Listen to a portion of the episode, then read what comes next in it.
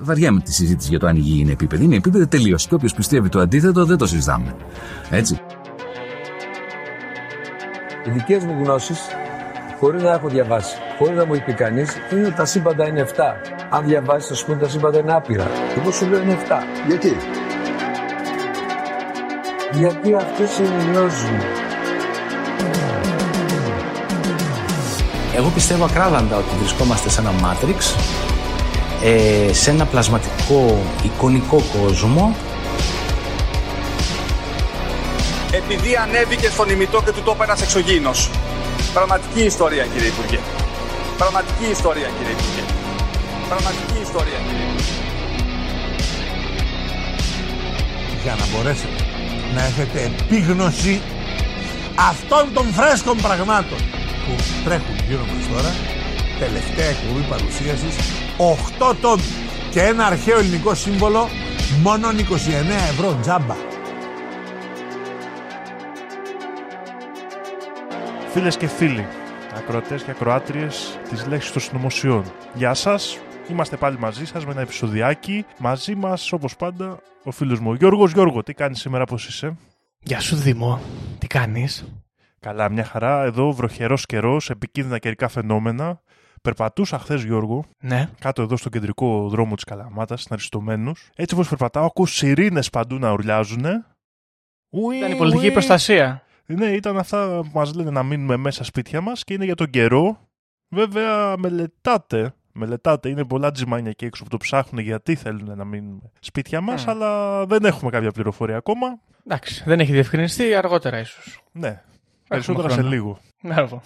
Μάλιστα, ναι, κάνει φοβερές καταιγίδες και τρομερούς εδώ κατακλυσμούς. Έχουν γίνει εδώ καταράκτες, έχουν φτιαχτεί Δήμο εδώ στις πλαγιές. Πέφτουν οι δρόμοι, πέφτουν τα μαγαζιά στη θάλασσα, ανοίγουν τρύπες, ό,τι θέλεις γίνεται. Πολύ καλά περνάμε από αυτή την άποψη. Εγώ νιώθω λες και είμαι χαρακτήρας σε βιβλίο του Lovecraft. Κάπου σε κάποια επαρχιακή πόλη, σε κάποιο λιμάνι και θα γίνουμε όλοι ψαράνθρωποι από την υγρασία σε λίγο. Κάτι τέτοιο. Δεν είναι ευχάριστο. Τέλος πάντων, ε, το είπαμε και πριν, Δήμο μου, ευχάριστη εβδομάδα. Ευχάριστη, ενδιαφέρουσα εβδομάδα. Έχουμε νέα.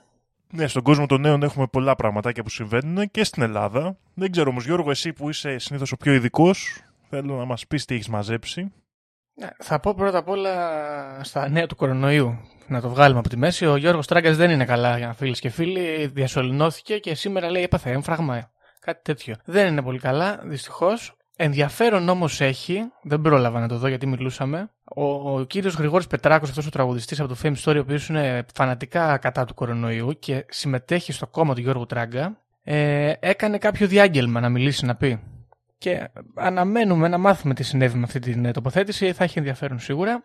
Ναι, και εγώ δεν το άκουσα. Περαστικά ξανά στο Γιώργο Τράγκα. Μακάρι να βγει πιο δυνατός από αυτή την ε, περιπέτεια και σε όλους τους νοσούντες ανώνυμους και επώνυμους από τον κορονοϊό να ξεμπλέκουν. Σωστό. Τι άλλο συνέβη, είχαμε πάει, πάμε πολύ καλά ως χώρα. Άλλη μια, άλλη μια ε, δολοφονία γυναίκας, έτσι ένα τύπο έγκλημα πάθους ή και όχι, δεν ξέρω. Τα συζητούσαμε για αυτά πριν. Πάμε ευθεία, έτσι, μέχρι να βρούμε τείχος αυτή τη στατιστική. Δεν ξέρω πού θα σταματήσει. Ναι, και είναι αυτό, Γιώργο, το συζητούσαμε και εκτός αέρα. ε, ότι είναι καλό που έχει γίνει σημαντικό έγκλημα και είναι καλό που πλέον δεν μπορείς να κάνεις αστραβά μάτια σε αυτό. Τουλάχιστον είναι, υπάρχει μια βελτίωση σε αυτό το τομέα. Σωστό, θλιβερά Βέβαια. ταυτόχρονα. Ακριβώς, πολύ θλιβερό και επίσης βλέπουμε ότι οι δράστες έχουν αρχίσει και ακολουθούν πιστά τις συμβουλές του κυρίου Μπαλάσκα. Ούτε εγχειρίδιο Μπράβο, να έχει γράψει ο άνθρωπος, το έδωσε τσάμπα που έλεγε και εσύ Μπρα- πριν. Μπράβο, μπράβο στην αστυνομία, γιατί δεν ενδιαφέρεται να βγάλει κέρδος από τις συμβουλές της. Τα δίνει έτσι. Είναι public domain οι μαλακίες της. Ωραίο. Οπότε συνεχίζουν και παραδίδονται οι δράστες με σκοπό μια ευνοϊκή μεταχείριση από τις αρχές. Ωραίο. Ε, έχω ένα άλλο. Να, να πούμε και ένα καλό νέο. Ένα ωραίο νέο. Εντάξει. Πολλά επεισόδια πριν, κάτσε να σου πω ακριβώς πόσα δήμο. Γιατί άμα προλάβω, δηλαδή δεν μου φάμε πολύ χρόνο. Ε, άμα, άμα το ίντερνετ εδώ δουλεύει. Τέλος πάντων, ε, γύρω στο επεισόδιο 20 πρέπει να είναι, δεν είμαι 100% σίγουρος. Είχες φέρει. Α, επεισόδιο 20 Dan. Φοβερό. Και ο Άννον ησυχία πριν την καταιγίδα. 19 Οκτωβρίου 2020 συζητούσαμε, Δήμο μου, τι θα γίνει με το QAnon στην Ελλάδα. Ωραία. Ναι, ναι. Το QAnon είναι εδώ, ενωμένο δυνατό. Έχουμε να πούμε φίλες και φίλοι ακροατές. Έχουμε επιτέλους τους δικούς μας QAnon. Είναι οι θεματοφύλακες του συντάγματος. Έτσι. Έχουν φτιάξει πυρήνες και ομάδες δράσης για να διαφυλάξουν το Σύνταγμα και κάποια διάφορα άρθρα. Ε, και έχουν και κάνουν δρόμενα. Έτσι. Είναι πολύ σημαντικά τα δρόμενα. Πήγανε σε ένα σχολείο, δεν ξέρω αν το διάβασες Δήμο, και πήρανε με χειροπέδες στο διευθυντή, ο οποίος επιβάλλει μάσκες και τεστ και τέτοια. Πάρα πολύ ωραίο. Βγάλανε και κάποια ανακοίνωση, σαν άλλος Ρουβίκονας. Κάποια δασκάλα χορού, λέει εκεί πέρα, έβγαλε μια ανακοίνωση και είπε: Θα διαφυλάξουμε το Σύνταγμα, εμείς είμαστε εδώ για εσά. Και πολύ σημαντικό, ίσως το σημαντικότερο στο ζήτημα των ε, θεματοφυλάκων, είναι ότι υπάρχει κανάλι στο YouTube που διαβάζουν ε, όλες τις απόψεις τους και τα, τα papers ας πούμε, τα που θέλουν να βγάλουν έξω στο κοινό να πούνε τις γνώμες τους. Είναι ξεκάθαρο ότι είναι τα υπολείμματα της ομάδας Σόρα, Αρτέμι Σόρα, οι άνθρωποι αυτοί. Γιώργο και μπράβο που το φέρνεις, αυτό ήθελα να πω. Πάλι και σε αυτό το θέμα, εγώ να πω, έχω ξεκινήσει μελέτη. Είναι πάρα πολύ ενδιαφέρον θέμα τι γίνεται με αυτήν την ομάδα. Ε, όλα δείχνουν ότι έχουμε ανασύσταση των ανθρώπων που γνωρίστηκαν πρώτη φορά στα γραφεία των Ελλήνων συνέλευσης. Μπράβο. Και όλη αυτή η επικοινωνία, οι φιλίες που φτιάχτηκαν εκεί δεν πέθαναν, παιδιά. Δεν πέθαναν. Μπράβο. Μπράβο, Δήμο. Τι ωραίο Γιατί δεν Η είναι. πραγματική πολύ. περιπέτεια ήταν οι φίλοι που κάναμε στην πορεία Στο εσύ. και Τέλεια. συνεχίζουν, είναι δραστήριοι, προσπαθούν για το καλό της Ελλάδας και θα δούμε πώς θα καταλήξει αυτό. Εγώ εδώ θέλω να προσθέσω πολύ ωραίο point κιόλας στο μαγαζί στην Αράχοβα, Υπουργείο Θεραπείων. Δεν ξέρω άμα το άκουσα αυτό, Γιώργο. Ωραίο μαγαζάκι. Ωραίο. Όχι, δεν είδα, δεν που ξέρω. πουλάγανε θεραπείες για τον κορονοϊό κλπ. Εννοείται ευλογημένες από το Σύνταγμα και αρχαία ελληνικά πράγματα. Ωραία. Τους πιάσανε; Ε, το κλείσαν το μαγαζί, ναι. Ε, γιατί ο καπιταλισμός θέλει δημοτήσει, επειδή δεν έχει βάλει πόδι εκεί μέσα, τους κλείνει μέχρι να, μέχρι να καταφέρει να το αφομοιώσει και αυτό. Ακριβώς, ακριβώς. Τέλος πάντων, ε, θέλω μόνο να πω πάνω στους θεματοφύλακες. Έβλεπα ένα βίντεο μιας κυρίας που διάβαζε κάποια προκήρυξη, ξέρω, κάτι- κάποιο καταστατικό, δεν ξέρω τι είναι, και μίλαγε για τον ε, τριαδικό θεματοφύλακα. Ο οποίος είναι more or less είναι judge, jury και executioner μαζί. Ο τριαδικός θεματοφύλακας. Δεν είναι ο τριαδικός από την άποψη του Θεού, ας πούμε, μην μπερδευόμαστε. Άγιο πνεύμα και τέτοια. Είναι judge, jury, executioner. Αυτοί πιστεύουν λοιπόν ότι είναι judge dread.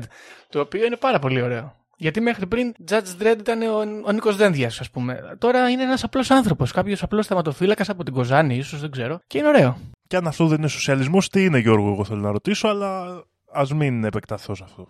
Μπράβο. Και μιας και είπες σοσιαλισμός, να πούμε και στο, το τελευταίο δικό μου νέο ημέρας. Βγήκαν οι εκλογέ, το αποτελέσματα των εκλογών του κόμματος. Απογοητεύτηκα Δήμο προσωπικά. Μαυρίσανε το, το παιδί της αλλαγής. 100 χρόνια μπροστά ο Γιώργο Παπανδρέου. Τον αφήσαμε εμείς 10 μονάδες πίσω. Δυστυχώς. Ε, επέλεξε ο κόσμος το παιδί του κομματικού σωλήνα. Να σου πω όμως Αυτό κάτι. και εγώ ήθ- Ναι, ναι, παιδί. Ίσως αυτό μας αξίζει, Δήμο. Ίσως ναι, αλλά εγώ ήθελα να ρωτήσω εδώ, εσύ πιστεύεις ότι αυτός ο Ανδρουλάκης είναι bot; Πιθανότατα να είναι bot, Δήμο. Πιθανότατα. Πιθανότατα, Γιατί- εγώ πιστεύω. Κοίταξε, ή είναι bot ή είναι αυτό που έλεγες στην αρχή, ή είναι, δεν είναι καν ερπετόμορφος. Είναι τσιράκι ερπετόμορφο. Ναι, Ένα από τα ναι, δύο. Ή τέλος πάντων έχει κάποια πολύ στενή σχέση με τον Βενιζέλο, παιδιά, είναι 100% σίγουρος γι' αυτό. Δεν ξέρω αν έχουν και καμία συγγένεια περίεργη εκεί πέρα, αν έχουν κάνει κάποιο blood bond εκεί σε κάποια μασονική στοά. Ενδέχεται, δεν ξέρω, δεν υιοθετώ, παίρνω αποστάσεις. Αυτά. Α ελπίσουμε στην δηλαδή- ανατροπή. Πιστεύεις ότι υπάρχει σχέση του τύπου Jabba the Hutt και Boba Fett, κάτι τέτοιο είναι ας πούμε; Ωραίο. Τώρα, το είναι fat shaming, θα έλεγε κάποιος. Εντάξει. Αλλά κάποιος άλλος. κάποιος, κάποιος άλλος Ναι, που ίσως ακούει αυτό το podcast και είχε ψηφίσει Βενιζέλο. ναι, μπράβο. μπράβο.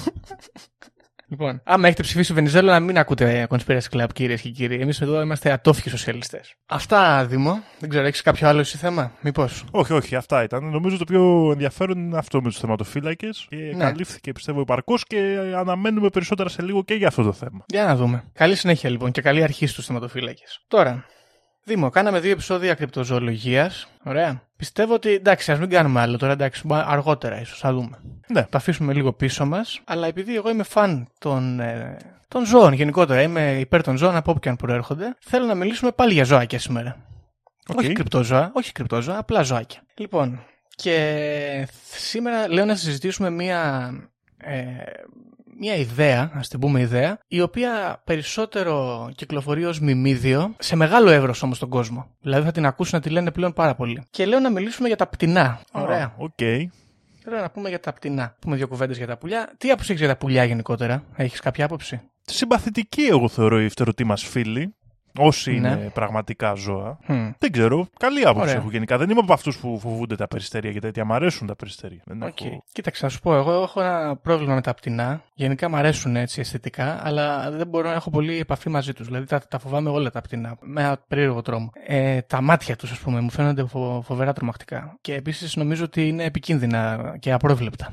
Παρ' όλα αυτά θα, θα μιλήσουμε για τα πτηνά, γιατί εγώ τα έχω στην καρδιά μου. Είναι απόγονοι των δεινοσαύρων που πάντα συμπαθούσα. Αυτό είναι βέβαια και θλιβερό ταυτόχρονα, να είσαι ο τυρανόσαυρο και να έχεις καταλήξει τώρα να είσαι παπαγάλος, αλλά δεν πειράζει. Οπότε να πούμε λοιπόν, τα πτηνά Δήμο θα σου κάνω μια μικρή έτσι αναφορά. Τα πτηνά είναι, είναι ζώα, έτσι. Ανήκουν στο βασίλειο των ζώων στον κλάδο των ε, αρχοσαύριων και στην ομοταξία των πτηνών προφανώς. Πολλών ειδών πτηνά, παντού πτηνά στον κόσμο από παλιά χρόνια.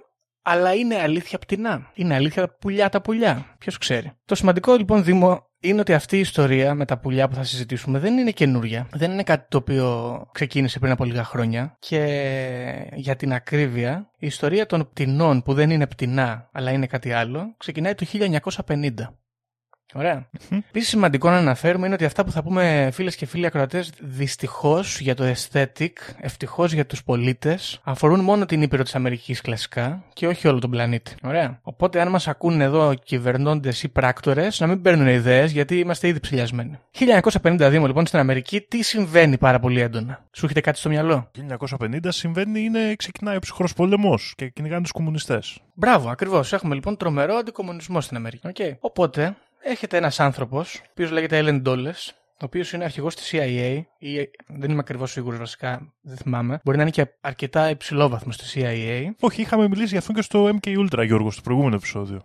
Ωραία, και κράτα... CIA. Μπράβο, κράτα αυτή την πληροφορία για το MK Ultra, θα τη χρειαστούμε λίγο αργότερα. Πάει λοιπόν αυτός ο άνθρωπος και βρίσκει τον πρόεδρο Eisenhower και του λέει: Πρόεδρε, πώς σου φαίνεται η ιδέα να βάλουμε κάμερες στον ουρανό; Ο Eisenhower, επειδή ήταν ένας ε, πολύ άσχολος άνθρωπος, δεν ε, ασχολήθηκε ιδιαίτερα με αυτό. Του άρεσε η ιδέα και του λέει: Ναι, κύριε Λεντόλες, να το κάνουμε. Καλή ιδέα είναι. Πόσα λεφτά θέλετε; Του λέει ο άλλος: 55 δισεκατομμύρια σας βρίσκονται. Και λέει ο Eisenhower: Βεβαίως, να το το budget σας. Και του δίνει 55 δισεκατομμύρια. Ο Ellen λοιπόν ως ε, διευθυντής στη CIA και ορμόμενος από τον ε, καλπάζον αντικομονισμό της Αμερικής, αλλά και με το βαθύ μίσος που είχαν, λέει, οι πράκτορες της CIA σε όλα τα γραφεία της CIA στην Αμερική, επειδή τα πτηνά κουτσουλούσαν στα αυτοκίνητα και τους χαλάγανε τις βαφές των αυτοκινήτων, αποφασίζει να μαζέψει τα πτηνά της Αμερικής για την ακρίβεια Δήμο μιλάμε για 12 δισεκατομμύρια πτηνά τα οποία μαζεύτηκαν την περίοδο 1959 έως 1961. Τα μαζεύει λοιπόν όλα τα πτηνά και τα θανατώνει. Ωραία. Και λέει, αφού θανάτωσα 12 δισεκατομμύρια πτηνά, σημαντικό είναι εδώ ότι δεν διευκρινίζεται πώς πιάσανε 12 δισεκατομμύρια πτηνά, αλλά δεν πειράζει. Τα θανατώνουν και λένε, αφού λοιπόν εξαφανίσαμε όλα αυτά τα πουλιά, θα τοποθετήσουμε στη θέση ρομπότ, πουλιά, τα οποία θα πετούν στον αέρα, θα παρακολουθούν τον κόσμο, θα βρίσκουν τους κομμουνιστάς και θα σταματήσουν να κουτσουλάνε και τα αυτοκίνητά μας. Ωραία.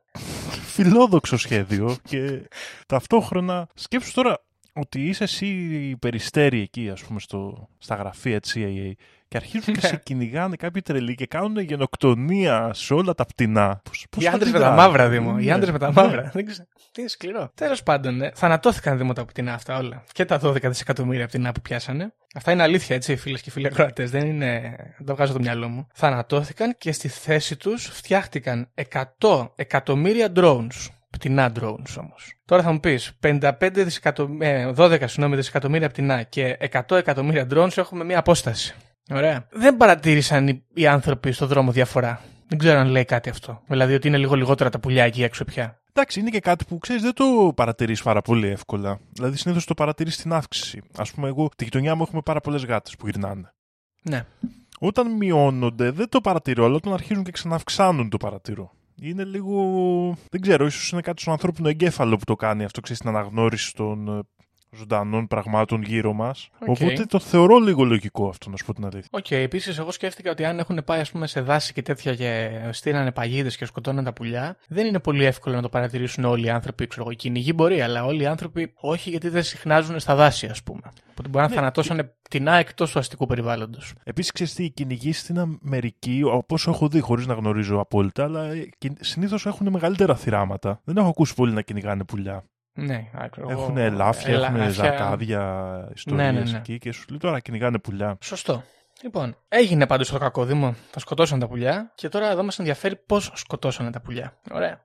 150 αεροπλάνα ορμόμενα από την περιοχή 51. Ωραία. Okay. Φορτώθηκαν με δηλητηριώδη υγρά και φύγανε στον ουρανό ψηλά, πολύ πολύ ψηλά. Σε μιλάμε τώρα για πόδια τόσο ψηλά όσο γίνονται οι αεροψεκασμοί και αρχίζανε να ρίχνουν τα δηλητήριά τους στην ατμόσφαιρα. Εντάξει. Επειδή όμως οι άνθρωποι στη CIA δεν είναι τίποτα τέρατα, είχαν μεριμνήσει το δηλητήριο που θα πετάξουν να είναι αρκετά πτυτικό, ώστε να μην φτάσει στο έδαφος και δηλητηριάσεις ας πούμε, τα χωράφια τους ανθρώπους, να εξαφανιστεί, ας πούμε, σε κάποιο ύψος και έτσι να, πε- να σκοτώσει μόνο τα πουλιά που πετάνε. Πώς σου φαίνεται. Έξυπνη ιδέα, γιατί σκε- σκεφτόμουν εγώ πώς μπορεί να γίνει αυτό. Άρα Ναι, no harm, no συνεχίζεται foul. αυτή Δεν- η γενοκτονία των πτηνών. Ε, ο, δεν συνεχίζεται, όχι. Τώρα δεν το κάνουμε άλλο γιατί έχουν στην Αμερική. Γιατί έχουν πεθάνει ήδη τα πουλιά. Δεν έχει άλλα τώρα. Τώρα είναι μόνο drones. Τι συμβαίνει όμως τώρα, εδώ έχουμε ένα πάρα πολύ σημαντικό στοιχείο που έρχεται. Αλλάζει η προεδρία, Δημών. Φεύγει ο Eisenhower, έρχεται ο JFK. Ωραία. Παίρνει τα χαρτιά, παίρνει τους φακέλους, γιατί ήταν δραστήριο άτομο. Και πέφτει πάνω στο project ε, Bird Drones, ξέρω εγώ πώς λέγεται. Και λέει, τι είναι αυτά που κάνετε εδώ, εξαφανίζετε την πανίδα, ας πούμε, τα σκοτώνετε τα πουλιά μας; Θα το κλείσουμε το πρόγραμμα. Ωραία. Τι ακολούθησε ένα μήνα αργότερα, όλοι το γνωρίζουμε. Ο JFK έκανε μια παρέλαση με ένα αυτοκίνητο και κάποιος που δεν ξέρουμε ακόμα ποιος είναι, με πολύ σκιώδη τρόπο και με μια διαδικασία η οποία φαίνεται να είναι εντελώς αδιαφανής, δολοφονεί τον πρόεδρο. Και εδώ εμείς εικάζουμε ότι δολοφονήθηκε επειδή ήθελε να κλείσει το πρόγραμμα παρακολούθησης. Αυτό τώρα, δηλαδή το μίσος εναντίον των πτηνών εκεί με στη CIA, τους οδήγησε μέχρι και να δολοφονήσουν τον πρόεδρό τους. Ε; Όχι μόνο σε αυτό Δήμο τους οδήγησε, αλλά τους οδήγησε από εκεί και πέρα να παρεμβαίνουν σε όλες τις εκλογές, που όπως ξέρουμε, όπως λένε και οι Αμερικάνοι, είναι όλες rigged, είναι όλες στημένες. Και έτσι πλέον από εκείνη τη στιγμή και μετά εκλέγουν only bird hater presidents.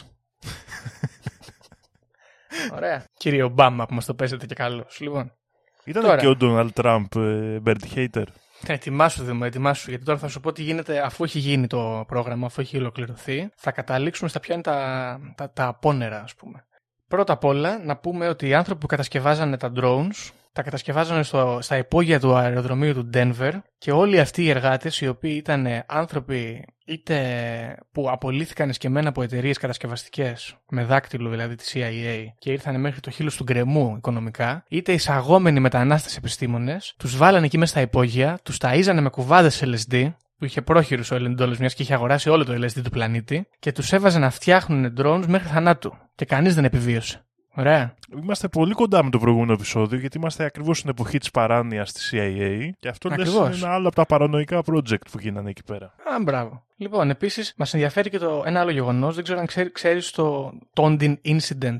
Είναι το γεγονός, ένα, ένα στρατιωτικό γεγονός που συνέβη, το οποίο οδήγησε στον πόλ- την- στην εμπλοκή μάλλον της Αμερικής στον πόλεμο του Βιετνάμ. Ναι, ναι. Το οποίο θεωρείται ότι είναι και στημένο μάλιστα. Ενώ πέρα από το συνωμοσιολογικό κομμάτι υπάρχει μια νυφάλια άποψη που εξηγεί ότι αυτό το πράγμα μάλλον δεν ήταν πραγματικότητα και μάλλον το κάνανε για να βρουν αφορμή να την πούνε στους Σοβιετικούς και να εμπλακούν εκεί μέσα. Ναι. Που αφορά, αν νόμιμα. θυμάμαι καλά, την επίθεση σε κάποιο πλοίο του Αμερικάνικου στόλου. Δεν είμαι σίγουρος αν ήταν πολεμικό ή εμπορικό.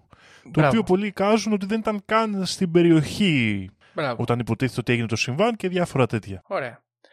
Λοιπόν, πρόσεξε τώρα πώς εμπλέκεται αυτό. Οι υποστηρικτές της θεωρίας αυτής εδώ των ε, ανύπαρκτων πτηνών και των υπαρκτών drone πτηνών ισχυρίζονται ότι οι Αμερικάνοι θέλανε να εμπλακούν στον πόλεμο του Βιετνάμ τόσο για να μην δημιουργηθεί κάποιο σοβιετικό προπύργιο εκεί πέρα, αλλά και για να βρουν ένα πάτημα να βρεθούν στο Βιετνάμ και να κάνουν εξορίξεις από ένα σπάνιο μέταλλο το οποίο χρησιμοποιείται στην κατασκευή των drone και βρίσκεται σε αυθονία σε αυτή τη χώρα. Α, Μάλιστα. πονηριά. Ναι, βέβαια. Είναι αυτό που λέμε με ένας σμπάρο δύο τριγώνια. Πραγματικά. No pun intended εδώ. Τώρα, όσον αφορά τον πρόεδρο Τραμπ, θέλω να σου πω ότι οι ίδιοι υποστηρικτές αυτοί εδώ που μάχονται τα drones λένε ότι ο πρόεδρος Τραμπ έχει φτιάξει τον, ή μάλλον ήθελε να κατασκευάσει αυτό τον τοίχο στα σύνορα με το Μεξικό, όχι για να σταματήσει τις ορδές των παράνομων, παράνομων μεταναστών, αλλά για να τα φορτώσει με όπλα μικροκυμάτων που θα ψήνουν τα πραγματικά πτηνά που μπαίνουν μέσα στην Αμερική, τα αποδημητικά, έτσι ώστε να ξέρουμε πλέον ότι όλος ο πληθυσμός των πτηνών στην Αμερική από εδώ και πέρα είναι σίγουρα drones. Ωραία. Α, ώστε από, όχι απλά Bird Hater ο Donald Trump, αλλά και συνεχιστής με νέες ιδέες του προγράμματος. Ακριβώς. Λοιπόν, θα μου πεις τώρα εσύ, οκ, αυτά τα βγάζετε από το μυαλό σας, έχετε καμία ένδειξη ότι τα πτηνά είναι drones; Και θα έρθω εγώ να σου πω, έχεις σκεφτεί Δήμο γιατί τα πτηνά πάνε και κάθονται πάνω στα καλώδια της ΔΕΗ; Όχι. Όλη να πω την ώρα. αλήθεια. κάθονται εκεί Δήμο για να φορτίσουν. Γιατί δεν συμφέρει ρε παιδί μου να γυρνάνε τα, τα, τα drones πίσω, να τα βάζουμε στην πρίζα. Καταλαβέ. Τώρα, Οπότε- Γιώργο, εγώ θέλω να πω ότι αυτή η ιδέα είναι λίγο περίεργη, γιατί δεν κάνει σώμα το πουλί όταν κάθεται σε ένα καλώδιο. Πού ξέρεις τι έχουν φτιάξει, έχεις πιάσει κανένα πουλί στην Αμερική; Όχι. Να δεις πώς δεν λειτουργεί ξέρω ο ακριβώς μηχανισμός. ούτε το ηλεκτρικό δίκτυο πώς λειτουργεί. Α, μπράβο. Οπότε αυτό ισχυρίζονται και επίσης ισχυρίζονται πλέον ότι οι κουτσουλιές των πτηνών, drone, ε, δεν είναι τυχαίες, αλλά έχουν μέσα υγρά τα οποία περιέχουν nanochips με τα οποία μπορεί να παρακολουθούν τις κινήσεις των ανθρώπων. Γι' αυτό, φίλες και φίλοι ακροατές, αν βρεθείτε στις ΗΠΑ, να πλένετε το αυτοκίνητό σας συχνά. Α, είναι δηλαδή, ένας τρόπος. Η κουτσουλιά Ναι. την έχουν κρατήσει, ας πούμε, σαν στοιχείο, αλλά βάζουν μέσα. Δηλαδή, όταν θέλουν να κάνουν συγκεκριμένη στοχοποίηση, Μπράβο. ρίχνει το πουλί που έχει την κάμερα και μια κουτσουλιά πάνω του, ώστε να υπάρχει ένας πομπός μετά τη Μπράβο, τοποθεσίας έχει. του κλπ. Να, έχει έναν ρομπότ και ξέρουμε, ας πούμε, πού βρίσκεται το Opel Astra του Νικού, ας πούμε, πλέον από εδώ και πέρα. Κατάλαβε. Μμμ. Είναι μια πονηριά αυτή. Και γενικά, τι είναι η θεωρία, αλλά μην, βια- ας μην βιαστούμε να κλείσουμε το θέμα. Ε, γενικά, πώς σου φαίνεται; Κοίτα να δεις, την έχω πετύχει στο ίντερνετ σε μιμιδιακά περισσότερο όπως είπες και στην αρχή του επεισοδίου. Ε, εμένα αυτή η θεωρία μου φαίνεται λίγο completely bananas. Μμ. Γιατί τόσο δύσκολο είναι να πας στην Αμερική να πιάσεις ένα πουλί και να, το, να του κάνεις μια μικρή επέμβαση. Βέβαια δεν, θα είναι, δεν είσαι πολύ υγιής άνθρωπος άμα τα κάνεις αυτά, αλλά άμα αρχίσεις και το πιστεύεις αυτό, δεν το κάνεις. Το κάνεις μάλλον, ναι.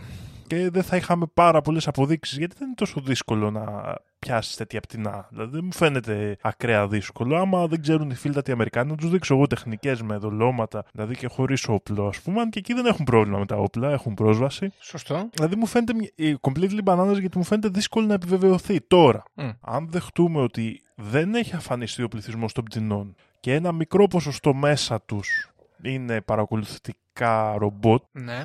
αυτό μπορώ να το δεχτώ. Ναι, η αλήθεια είναι ότι και εγώ κάτι τέτοιο σκέφτομαι. Ότι έχουμε, έχουν κάνει πλέον κάποιο regulation στον πληθυσμό των πτηνών οι Αμερικάνοι και έχουν παρισφρήσει μέσα σε, αυτό, σε αυτή την, ε, την κοινότητα, ας πούμε, με τα drones τους σε έναν αριθμό τον οποίο προσπαθούν να τον ελέγχουν έτσι ώστε οι πιθανότητες να πιάσεις ένα drone να είναι μικρότερες από το να πιάσεις ένα κανονικό πουλί. Κάτι Ναι. τέτοιο. Και επίσης με αυτόν τον τρόπο τα κανονικά πτηνά, τα κανονικά πουλιά συνεχίζουν να έχουν τη φυσιολογική συμπεριφορά τους. Οπότε τα drones μπορούν να έχουν και αφήσει και με αποτέλεσμα να μην μπορείς να τα πιάσεις σχεδόν ποτέ. Μάλιστα. Σωστό.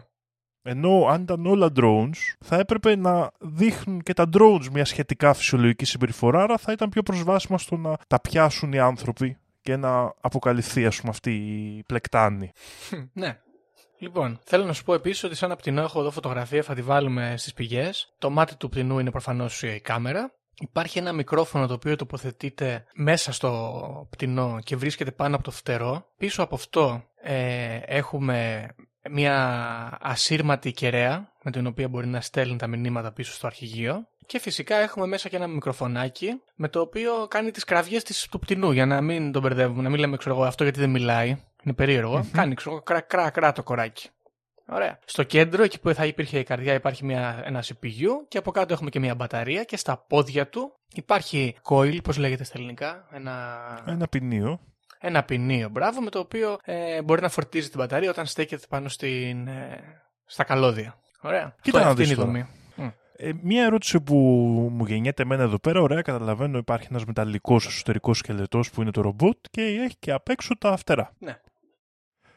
Και θέλω να σε ρωτήσω γιατί μου δημιουργείται αυτή η τρομακτική εικόνα στο μυαλό μου. Έχουν κρατήσει τα φτερά από όλα εκείνα τα δισεκατομμύρια πουλιά που σκοτώσανε και τα χρησιμοποιούν για να φτιάξουν τα ρομπότ. Παναγία μου, Δήμο, αυτό είναι Frankenstein, έτσι. Και υπάρχει σε κάποιο υπόγειο στο Langley, δεν ξέρω πού είναι η CIA εκεί πέρα, υπάρχει μια αποθήκη με φτερά. Πω, πω, σε φορμόλι μέσα, ε. Ναι, δεν ξέρω, σε κάποιο, ναι, σε κάποιες συνθήκες συντήρησης. Πω, πω, χάλια. Πραγματικά χάλια. Δεν ξέρω και τι άλλο μπορεί να έχουν κρατήσει για να προσωμιώσουν το πτηνό πάνω στον drone. Είναι πολύ κακό. Τέλος πάντων, λοιπόν, πρόσεξε τώρα. Αυτή είναι η θεωρία και τώρα θα μιλήσουμε λίγο για τον ε, άνθρωπο που την εμπνεύστηκε. Ωραία.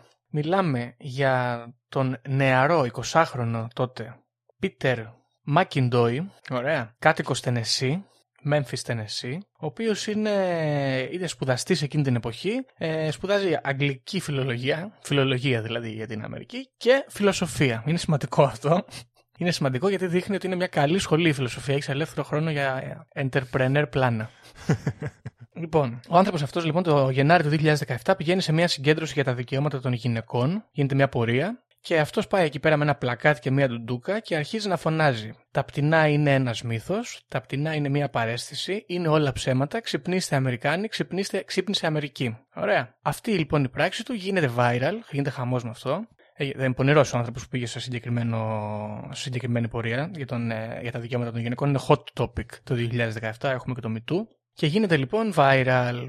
Πλακώνουν δημοσιογράφοι, αρχίζουν να το παίρνουν συνεντεύξεις. Αυτός λέει ότι δεν κάνω καθόλου πλάκα, είναι πάρα πολύ σοβαρά τα πράγματα, μας παρακολουθούν. Αρχίζει να ξετυλίγει το κουβάρι αυτό εδώ και φτιάχνει μια σελίδα στο Instagram, η οποία να πούμε αυτή τη στιγμή έχει 353.000 followers. Ένα κανάλι στο YouTube που έχει 12.000 followers και στο Twitter ένα account που έχει 8.500 followers. Θέλει καλά, τα πάει, καλά τα πάει το παιδί. Αλλά τα πάει πάρα πολύ δυνατά. Γίνονται subreddits άπειρα. Παίζει φασούλα και στο 4chan εννοείται. Και το, το πράγμα πάει τρένο. Ο άνθρωπος φτιάχνει και ένα site, βάζει και ένα shop, πουλάει t-shirts, πουλάει κούπε, πουλάει stickers και βγάζει ένα σκασμό λεφτά. Ωραία. Και αρχίζουν να ξεφυτρώνουν σε όλη την Αμερική μικροί πυρήνες οι οποίοι ασχολούνται με το ζήτημα των πτηνών και ότι είναι ψέματα.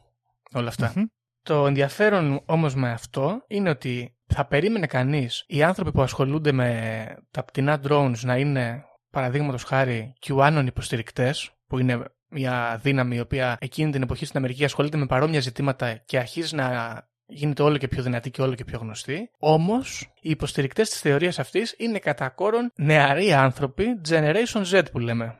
Ωραία. Ναι, είναι και όλος ε, φαίνεται, γι' αυτός σε ρώτησα εγώ για τον Τραμπ. Mm-hmm. Ήταν άμα, μια θεωρία που είναι κοντά στον Τραμπ δεν μπορούσε να πάει καλά με τους QAnon. Δύσκολα. Mm. δύσκολα θα... Υπάρχουν βέβαια κάποιες πυρήνες QAnon εναντίον του Ντόναλτ, αλλά είναι πολύ σπάνια. Κυρίως είναι το λιοντάρι που λένε, ο ντοναλτ mm-hmm. Το ζήτημα λοιπόν εδώ είναι ότι αυτή η, η ιστορία του, των πτηνών drones μοιάζει να είναι σαν αστείο. Ωραία. Σαν να είναι κάποια φάρσα, ας πούμε, που έφτιαξε αυτός ο άνθρωπος, είτε για να κάνει πλάκα, είτε για να βγάλει χρήματα. Είτε και τα δύο, ποιος ξέρει.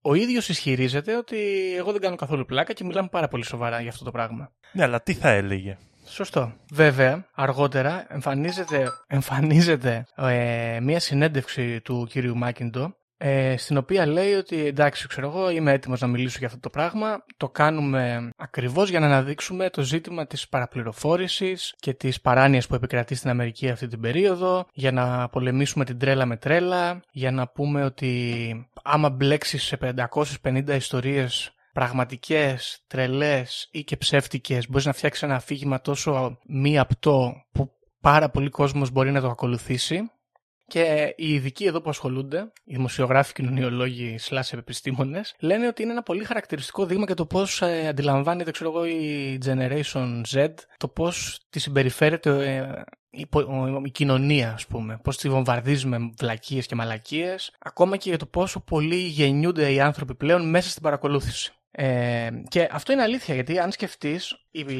όλη αυτή η ιστορία έχει φτιαχτεί βασισμένη σε υπάρχουσες συνωμοσίες και μπλέκει μέσα πρόσωπα τα οποία είναι είτε ξέρω εγώ σκιώδη είτε καθυστερημένοι τύποι όπως ο Τραμπ.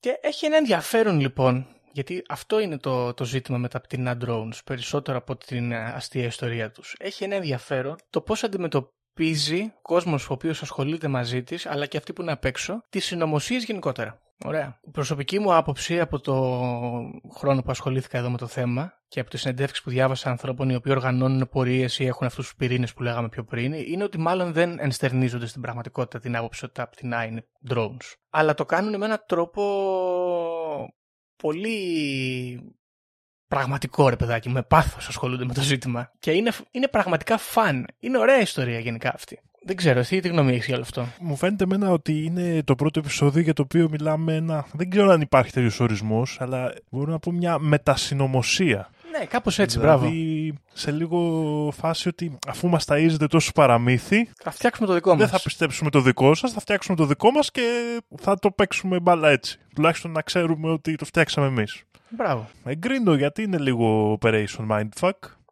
Είναι ακριβώς αυτό. Είναι. Ακριβώς αυτό είναι. Είναι Operation Mindfuck. Αυτό είναι το γάμο του. Μάλιστα, ένας από αυτούς τους ανθρώπους που. Ένας πυρηνάρχης, ο Mike Metzler, ο οποίος είναι και media influencer τέλος πάντων, social media influencer, έλεγε ρε παιδί μου ότι οι άνθρωποι θέλουν ε, να πιστέψουν στις συνωμοσίες. Γενικά υπάρχει μια τάση, αλλά πιο πολύ απ' όλα θέλουν να κάνουν πλάκα ταυτόχρονα κι όμως, με τους ανθρώπους που πιστεύουν στις συνωμοσίες. Και εδώ πέρα στο Birds Are and Real κάνουμε και τα δύο. Φτιάχνοντας τη δική μας συνωμοσία. Ακριβώς και είναι πάρα πολύ ωραίο αυτό. Δεν είναι γαμάτο, δεν ξέρω. Εγώ είμαι πάρα πολύ χαρούμενος που αυτό το πράγμα κάποιος το εμπνεύστηκε. Μπράβο τους. Ε... Ένα ενδιαφέρον κίνημα, θα έλεγα εγώ. Και ε, είναι κάτι που νομίζω, Γιώργο, δεν ξέρω τώρα εσύ πώς νιώθεις γι' αυτό. Εγώ νομίζω ότι ε, με εκφράζει και εμένα στη θέση μου σαν συνωμοσιολόγος ότι είμαστε εδώ μέσα για την πλάκα πιο πολύ. Ναι, αλλά, ναι, αλλά και λίγο όχι. για το φαν, όχι για το αστείο. Μπράβο. Θέλω να πω, όχι για το αστείο, για την πλάκα ότι αφού η ζωή έχει γίνει τόσο πολύπλοκη και τόσο μυστήρια και αυτά, γιατί να μην επιλέξω να πιστεύω κάτι που τουλάχιστον έχει αισθέτικα. Ναι. Γι' αυτό βάζουμε στα θέματα μας αισθέτικα, ας πούμε. Μπράβο. Ε, Ακριβώς αυτό είναι. Συν το γεγονός ότι ο άνθρωπος αυτός και όσοι συμμετέχουν ενεργά βγάζουν και μερικά χρήματα πουλώντας merchandise. Μπράβο. Λοιπόν, αυτή είναι η ιστορία με τα πτηνά drones. Να πω σε αυτό το σημείο ότι υπάρχει μια αμερικάνικη εταιρεία που λέγεται The Drone Bird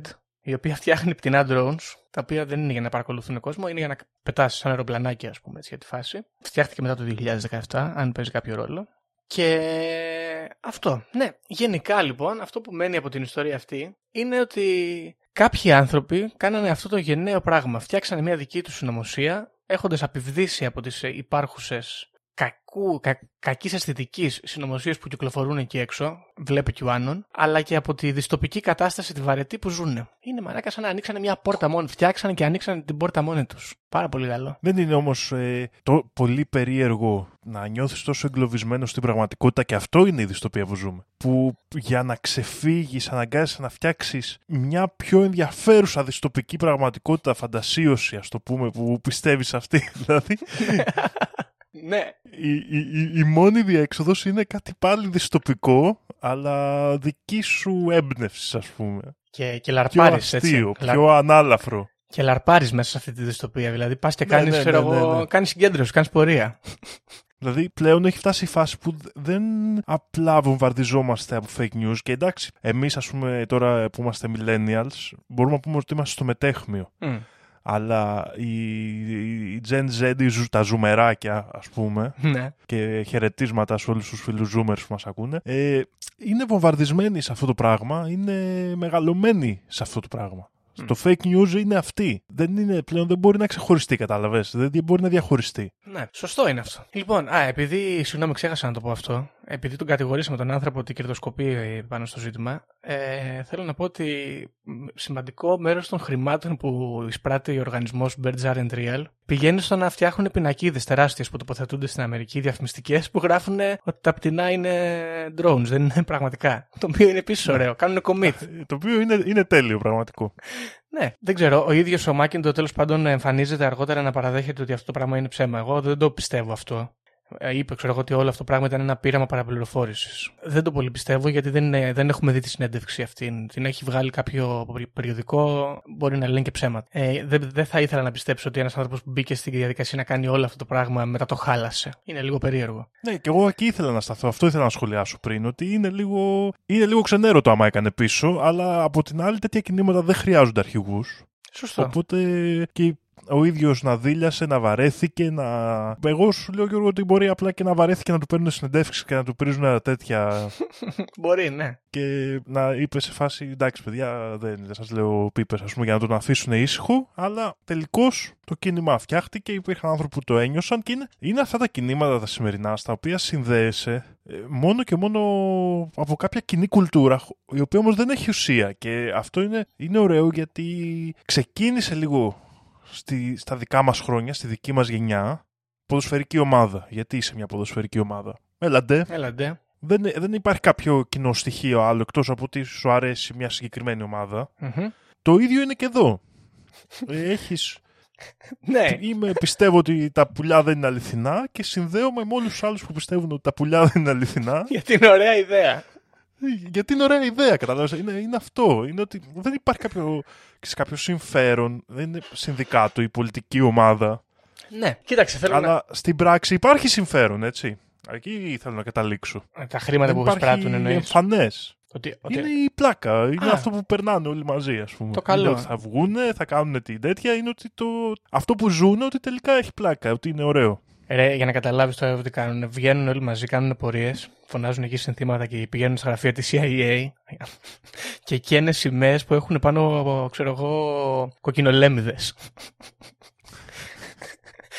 ή, ή ξέρω εγώ, ο τύπος ε, προσέλαβε έναν άνθρωπο να κάνει τον ε, πράκτορα της CIA, ο οποίος ε, βγήκε και ομολόγησε, ξέρω εγώ, ότι είναι φτιάχνουμε drones. Και έφτιαξε και ένα ντοκιμαντέρ, στο οποίο προσέλαβε τύπους οι οποίοι μοιάζουν με celebrities και ξέρω εγώ, ένας ο οποίος έκανε το Snoop Dogg και ήταν κάπως ασοσία στο Snoop Dogg και έβγαινε εκεί και έλεγε ναι ασχολούμαι με το θέμα, ε, πιστεύω ότι τα, τα πουλιά είναι drones και τα έχω δει, έχω πιάσει ξέρω εγώ και τέτοια πράγματα. Το οποίο είναι πάρα πολύ καλό. Συν το γεγονός εδώ να πούμε ότι θα έλεγε κανείς ότι είναι λίγο επικίνδυνη η ιδέα αυτή, γιατί μπορεί να αρχίσει να βγαίνει κόσμος έξω να πυροβολάει τα πουλιά. Ε, Ορνηθολογικές εταιρείες της Αμερικής, δεχόμενες το γεγονός ότι αυτό είναι περισσότερο ε, κάποιο είδους. Ε, παναμερικανική πλάκα, είπε ότι όχι, είναι καλή φάση, γιατί όσο πιο πολύ λέει μιλάμε για πουλιά, τόσο πιο πολύ μαθαίνει ο κόσμος για τα πουλιά, ενημερώνεται, ξέρω εγώ, έχετε πιο κοντά στο, στο ζήτημα και μας κάνει, είναι καλ, καλό publicity, ας πούμε. Ωραία. Οπότε και από αυτή την άποψη καλά πήγε. Καλά πήγε. Ναι. Λοιπόν, τώρα το ζήτημα είναι Δήμος. Στην Ελλάδα.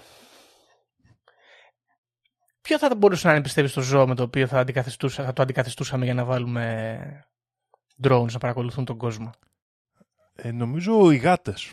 Γάτες, Το είπα ε; και πριν, σε, εγώ σε, και, και από ξένους φίλους που έρχονται στην Ελλάδα, νομίζω ότι αυτό που παρατηρούν περισσότερο είναι πόσε πολλές γάτες έχουμε στα στενά και στους δρόμους. Και βρίσκονται παντού είναι η αλήθεια. Βρίσκονται παντού. Γιώργο, δεν ξέρω και στην Κέρκυρα πώς είστε, από γάτες. Έχουμε, καλά πάμε. Εδώ στην Καλαμάτα είναι παντού και επίσης είναι και κάποια σημεία που εγώ τα λέω ότι είναι τα, τα κεντρικά της γατομαφίας. Ναι. Που περνάς και σε κόβουν από πάνω μέχρι κάτω. Όλες μαζί. Και περνάς και κουνιούνται όλα τα κεφάλια ταυτόχρονα έτσι. επικίνδυνο. Ναι. Και μην μπλέξεις γενικά. Και θεωρώ ότι αν η ελληνική κυβέρνηση μπορούσε ποτέ να οργανωθεί σε ένα project τόσο από το να προσπαθεί να διαλέξει το επόμενο πράγμα που θα ξεπουλήσει, ε, θα ήταν ε, μια καλή επιλογή τουλάχιστον να το κάνει με γάτες. Ωραία. Μάλιστα. Ωραία. Δυστυχώς δεν θα τα καταφέρουμε να φτιάξουμε κάτι τόσο ωραίο, αλλά δεν πειράζει, ποτέ δεν ξέρεις. Ξέρει, ξέρεις τι λείπει; Λείπει ένας κοινός εχθρός τόσο έντονα ριζωμένος στις καρδιές μας, όπως ήταν οι κομμουνιστές εκείνη την εποχή στη CIA, και λείπουν και οι τεράστιες ποσότητες ψυχεδελικών για Ναι. να οργανωθεί τόσο καλά ένα κράτος να πετύχει τέτοια πράγματα. ναι. Γιατί άμα, τους, άμα έπαιρνες, ξέρω εγώ, π.χ. μετανάστες, τους έβαζες στα υπόγεια του Ελευθερίου Βενιζέλου να φτιάξουν τέτοια και θέλεις να τους ναρκώσεις στην Ελλάδα, θα έπρεπε να τους δίνεις μπάφους και δεν θα παράγαμε αποτελέσματα στο τέλος. δεν είναι. ναι, θα ήταν ε, μέτρια τα αποτελέσματα. Ισχύει. Οπότε ναι, είμαστε μακριά ακόμα δυστυχώς. Παρ' όλα αυτά, ίσως το ηθικό δίδαγμα αυτής της ιστορίας είναι ότι ας μην απογοητευόμαστε που δεν μπορεί το κράτος μας να φτιάξει drone γάτες. Α βάλουμε πλώρη για ένα φιλόδοξο σχέδιο να φτιάξουμε τη δική μας πανελλάνια συνωμοσία και να βγάλουμε και λίγα χρήματα, Δήμο. Τόσο, τόσα χρόνια κάνουμε εδώ podcast. Μήπως έχουμε κάποια ευθύνη, δεν ξέρω. Και να κάνουμε εμείς ότι οι γάτες δεν είναι αληθινές. Ε. ξέρω. Αλλά κοίτα, η, η, αυτό Γιώργο, επειδή εγώ τις σκέφτομαι αυτές τις τακτικές και θέλω να πω μπράβο στον ε, Μακένρο, είπες; Ε, Α σου πω αμέσως Μάκιντο. Μάκιντο. Ο, Μάκη, ο κύριος Μάκιντο κατάφερε και έφτιαξε ένα μιμιδιακού τύπου ρεύμα το οποίο θα το πω, γιατί να μην το πω, μοιάζει πάρα πολύ με έθιμο. Αυτό. Μοιάζει πάρα πολύ με κάποια παράδοση. Μπράβο, Δήμο, εκεί ήθελα να καταλήξω. Σε πρόλαβε ο κύριος Μάκιντο. Και με πρόλαβε και μπράβο του και αν θες την άποψή μου και αν το έκανε με κίνητρο να απομακρυνθεί και να το αφήσει να ζήσει αυτή η παράδοση μακριά από αυτόν, Ακόμα, μπράβο του. ακόμα καλύτερα, ναι. Σωστό. Γιατί δεν είναι πατερούλης. Το έφτιαξε και κάνει ό,τι θέλετε. Γιατί ακριβώς δεν μπορεί να δημιουργηθεί παράδοση που να έχει έναν άνθρωπο στο επίκεντρο, γιατί όταν πεθάνει αυτός ο άνθρωπος, όταν απομακρυνθεί τέλος πάντων, με αυτή την έννοια τη μεταφορική του θανάτου για το κίνημα, ε, τεπάβει το κίνημα. Αν είναι αυτός που δίνει την ενέργεια. Ναι, σωστό. Τώρα όμως με τους ανεξάρτητους πυρήνες που έχουν φτιαχτεί, με τις ανεξάρτητες θεωρίες που αναπτύσσονται, είναι αυτό ακριβώς που το κάνει η παράδοση. Μμ. Και λες, ας πούμε τώρα εδώ, δηλαδή, όλοι στην Ελλάδα, παραδείγματος χάρη το Πάσχα, σουβλίζουμε αρνία, αλλά δεν το σουβλίζουμε όλοι με τον ίδιο τρόπο και με τις ίδιες παραδόσεις. Άρα εξελίσσεται το πράγμα, μεγαλώνει και η παράδοση έχει απλά το, το κοινό σημείο αναφοράς. Το κοινό σημείο αναφοράς αυτούς είναι ότι τα πουλιά δεν είναι αληθινά, τα έχει φτιάξει CIA. Μετά από εκεί και πέρα, στο, στο ανάλογο σχίσμα της θεωρίας, φαντάζομαι ότι υπάρχουν διαφορετικές θεωρίες ανεπτυγμένες μέσα. Ναι, σωστό. Λοιπόν, αυτή είναι η ιστορία μας. Σύντομο το επεισόδιο, είναι σφινάκι συνωμοσία. Ε, να το βαθμολογήσουμε, ας πούμε. Από άποψη πόσο, ξέρεις, πού βρίσκεσαι εσύ, το, το, το αγοράζεις αυτό το πράγμα, σαν ιδέα; Λοιπόν, εγώ θα το χωρίσω σε δύο σκέλη. Μμμ. Ε, το πρώτο σκέλος είναι η θεωρία σαν θεωρία, από μόνη της πως η δουλειά έχει γίνει και αν θα έστε και ανεξάρτητα του φαινομένου. Οκ. Νομίζω ότι έχει πολλές ακρότητες μέσα. Ναι, έχει.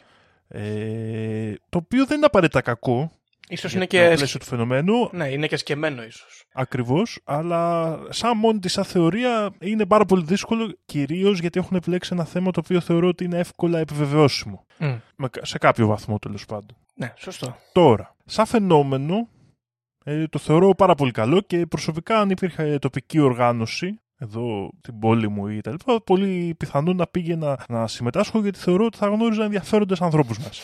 Ναι, αμέ. Ωραία. Οπότε γενικά σαν φαινόμενο θεωρώ ότι έχει πλάκα. Θεωρώ ότι ή προσπαθεί να επιστρέψει, ε, προσπαθεί μάλλον να χρησιμοποιήσει τη συνωμοσία για κάτι που κάνει καλό Μμμ. Να περνάμε ωραία. Για να περνάμε ωραία, για να κάνουμε τη φάση μας και πιστεύω ότι δεν πιστεύω ότι έχει κάποια κοινωνική, κάποιο κοινωνικό μήνυμα γι' αυτό και λίγο ξενίζομαι με την ε, συνέντευξη του νεαρού κλπ. Μμμ. Ε, αλλά πιστεύω ότι για τα άτομα που συμμετέχουν έχει πάρα πολύ πλάκα.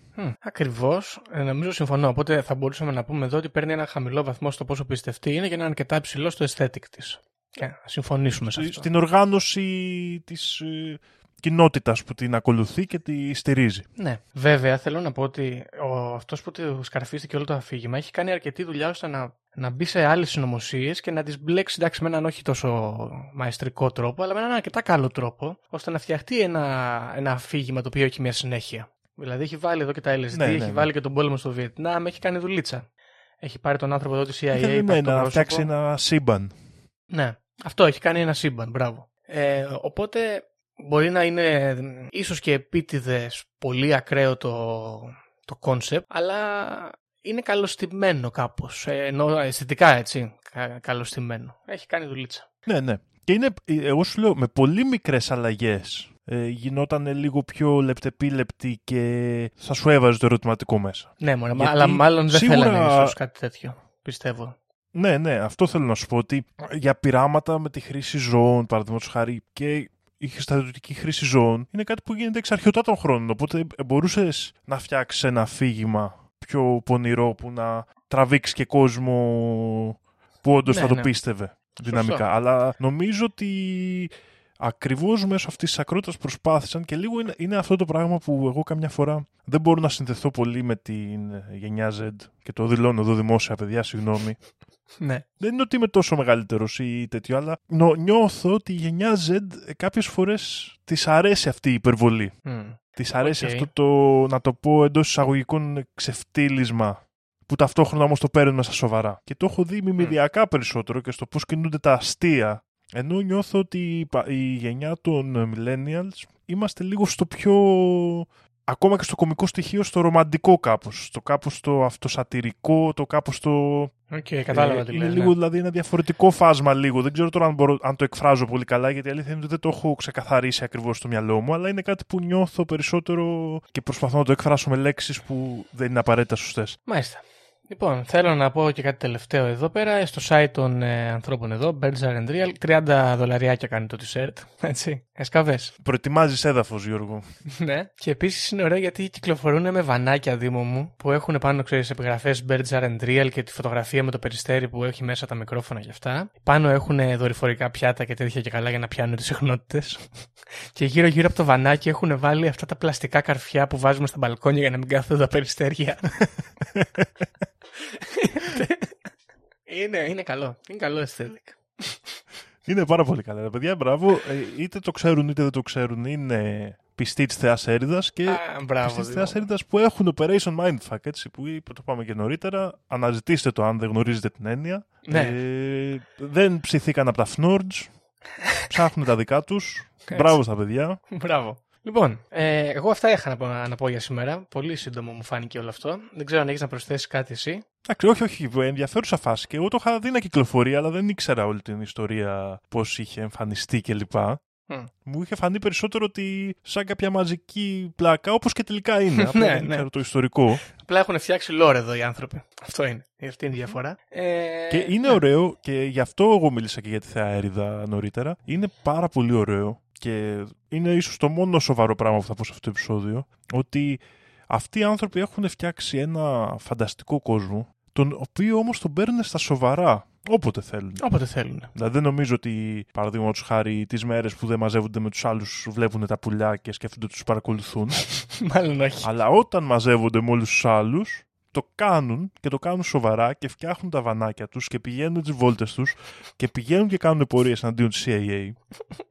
Και εδώ θέλω να βάλω το ερώτημα τι, πού φίλοι και φίλε που μας ακούς τώρα, πού είναι η διαφορά αυτού του πράγματος που κάνουν αυτά τα παιδιά με την πραγματικότητα; Ποια η διαφορά ότι το κεφάλι τους τους λέει κάπου στο πίσω μέρος ότι αυτή η ιδέα δεν είναι αληθινή, αφού όλα αυτά τα πράγματα που κάνουν ξεκινάνε από αυτή την ιδέα. Μμ. Πραγματώνεται στον κόσμο. Ακριβώς. Δήμο, προχωρημένα πράγματα πρέπει να συζητήσουμε για το Principia Discordia κάποια στιγμή σε αυτό το podcast. Το έχουμε ξαναπεί. Θα το δούμε κάποια στιγμή. Και αυτό. Θα δούμε πώς θα ανοίξει αυτό το θέμα. Πάντως σήμερα μας το έφερες, Γιώργο. Το έφερε. Δηλαδή αυτή η, Α, ακουμπάει το λίγο. χτίσιμο όλο του πράγματος ε, ταιριάζει πάρα πολύ. Γι' αυτό και αναφέρθηκα λίγο εκτενώς. Πολύ καλά έκανες. Λοιπόν, αυτά λοιπόν φίλες και φίλοι ακροατές. Ε, μην τρελαθεί κανένας και βγει έξω και κυνηγάει πουλιά. Ε, όχι για κάποιον ποιον άλλο λόγο. Απλά δεν έχουμε drones πουλιά στην Ελλάδα. Αυτά στην Αμερική. Δεν έχουμε, ναι, ναι. Δεν έχουμε. Ε, Στην Ελλάδα δυστυχώς έχουμε κανονικά που κοτσιλάνε τα αμάξια σας, εσάς, ενίοτε. είναι τρομακτικά πάρα πολύ. Ξέρετε πώς είναι. Ε, οπότε μην τρελαθείτε. Αν κάποιος ενδιαφέρεται να κάνει τη φασούλα του, εγώ θα, θα τον παρακινήσω και θα πω: Υπάρχουν και λεφτάκια εκεί μέσα. Εγώ, παραδείγματος χάρη, αγόραζα μπλουζάκι. Οι γάτες δεν είναι αληθινές. Είναι drones. Είναι ρομπότ. Οπότε υπάρχει και, υπάρχει και χρήμα. Ξανασκεφτείτε το. Αυτά νομίζω από εμάς. Δεν ξέρω αν θέλει να βάλεις κάτι άλλο στην κουβέντα ή να το κλείσουμε. Όχι, νομίζω είναι, έχει καλυφθεί αρκετά καλά το θέμα. Μμμ. Πρώτη μεταθεωρία συνωμοσίας που φέρνουμε εδώ πέρα. Πολύ ενδιαφέρον θέμα που ανοίγεται. Ναι, ωραία. Οπότε, φίλες και φίλοι ακροατές, προσοχή στα πουλιά. Αυτά από εμά και θα τα πούμε στο επόμενο επεισόδιο. Γεια χαρά.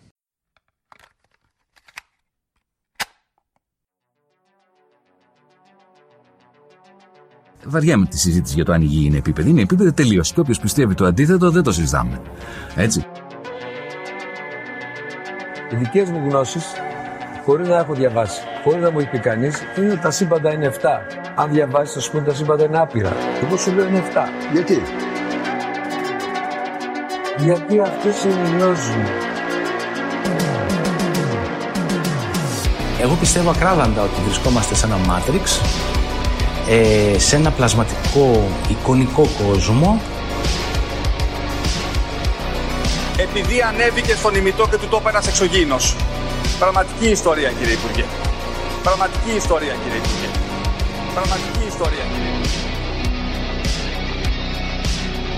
για να μπορέσετε να έχετε επίγνωση αυτών των φρέσκων πραγμάτων που τρέχουν γύρω μας τώρα τελευταία εκπομπή παρουσίασης 8 τόμοι και ένα αρχαίο ελληνικό σύμβολο μόνο 29 ευρώ τζάμπα